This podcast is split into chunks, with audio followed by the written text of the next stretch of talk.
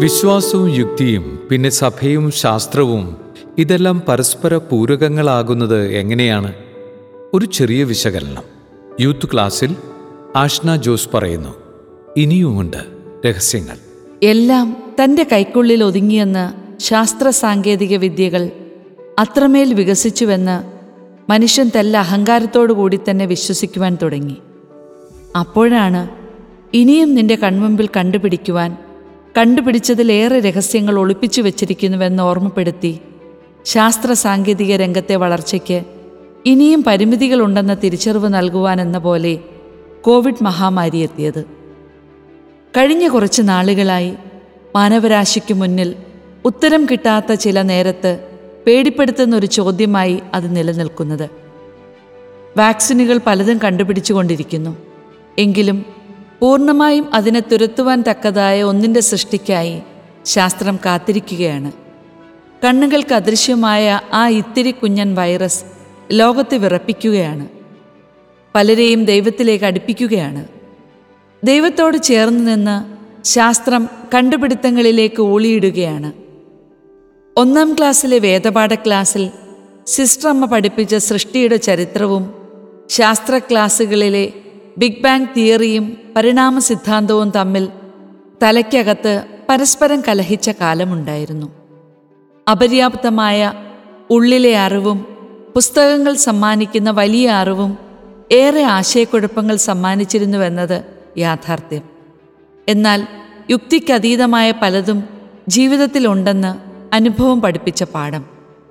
വിശ്വാസവും യുക്തിയും വിശ്വാസവും യുക്തിയും ഒരു നാണയത്തിന്റെ ഇരുവശങ്ങൾ പോലെയാണ്.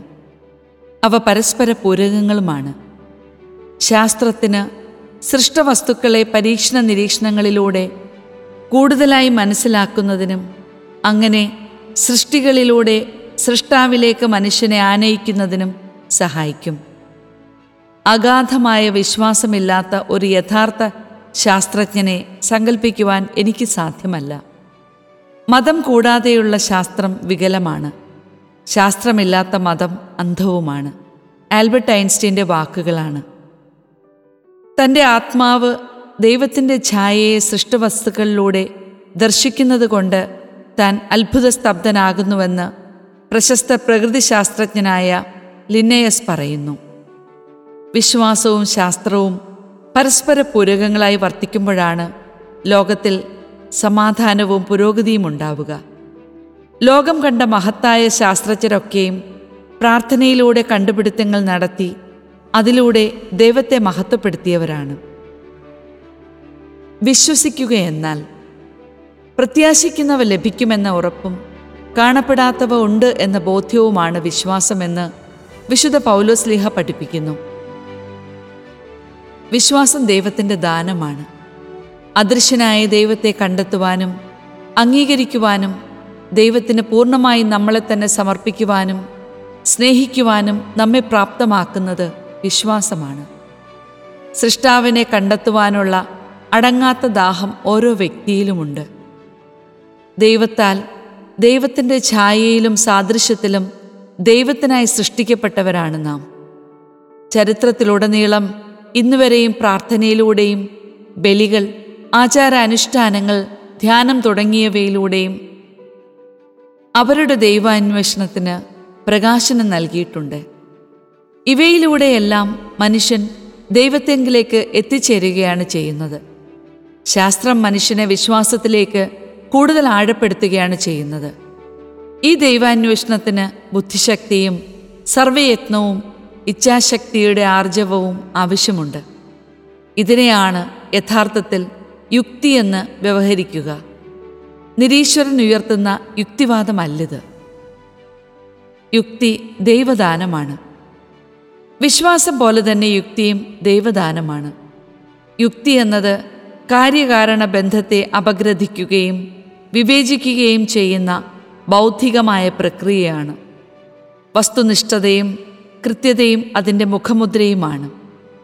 ഇത് ഇന്ദ്രിയാതീതമായ വിശ്വാസത്തെ മനുഷ്യ സാഹചര്യങ്ങളിൽ വായിച്ചെടുക്കാൻ സഹായിക്കുകയാണ് ചെയ്യുന്നത്. എന്നാൽ യുക്തിവാദം വ്യത്യസ്തമാണ്. യുക്തി കൊണ്ട് തെളിയിക്കാൻ കഴിയാത്തതൊന്നും യാഥാർത്ഥ്യമല്ലെന്നും ഈശ്വര സങ്കല്പം യുക്തി കൊണ്ട് തെളിയിക്കാനാവില്ലെന്നും തന്മൂലം അത് യാഥാർത്ഥ്യമല്ലെന്നും വ്യാഖ്യാനിക്കുന്നവരാണ് യുക്തിവാദികൾ. ഇന്ദ്രിയവേദ്യമല്ലാത്തതൊന്നും യാഥാർത്ഥ്യമല്ല എന്നാണ് അവരുടെ വാദം. മനുഷ്യന്റെ അജ്ഞതയും ദൗർബല്യവുമാണത്രേ ഈശ്വര വിശ്വാസത്തിന്റെ ഉറവിടം. പ്രപഞ്ച പ്രതിഭാസങ്ങളുടെ യഥാർത്ഥ കാരണം കണ്ടെത്താൻ കഴിയാത്ത മനുഷ്യൻ അവയെ വിശദീകരിക്കാനായി കെട്ടിച്ചമച്ച കാരണമാണ് പോലും ഈശ്വരൻ എന്ന സങ്കല്പം. ജീവിതത്തിലെ അപരിഹാര്യമായ ദുഃഖദുരിതങ്ങളും അതിൽ നിന്നുളവാകുന്ന ആശങ്കയും ഈ സങ്കല്പത്തിന്റെ വളർച്ചയെയും നിലനിൽപ്പിനെയും സഹായിക്കുന്നുവെന്നാണ് യുക്തിവാദികൾ പറയുന്നത്. ശാസ്ത്രം നേടിത്തരുന്ന ഭൗതിക നേട്ടങ്ങളാണ് യുക്തിവാദികൾ ഉയർത്തിക്കാട്ടുന്നത്.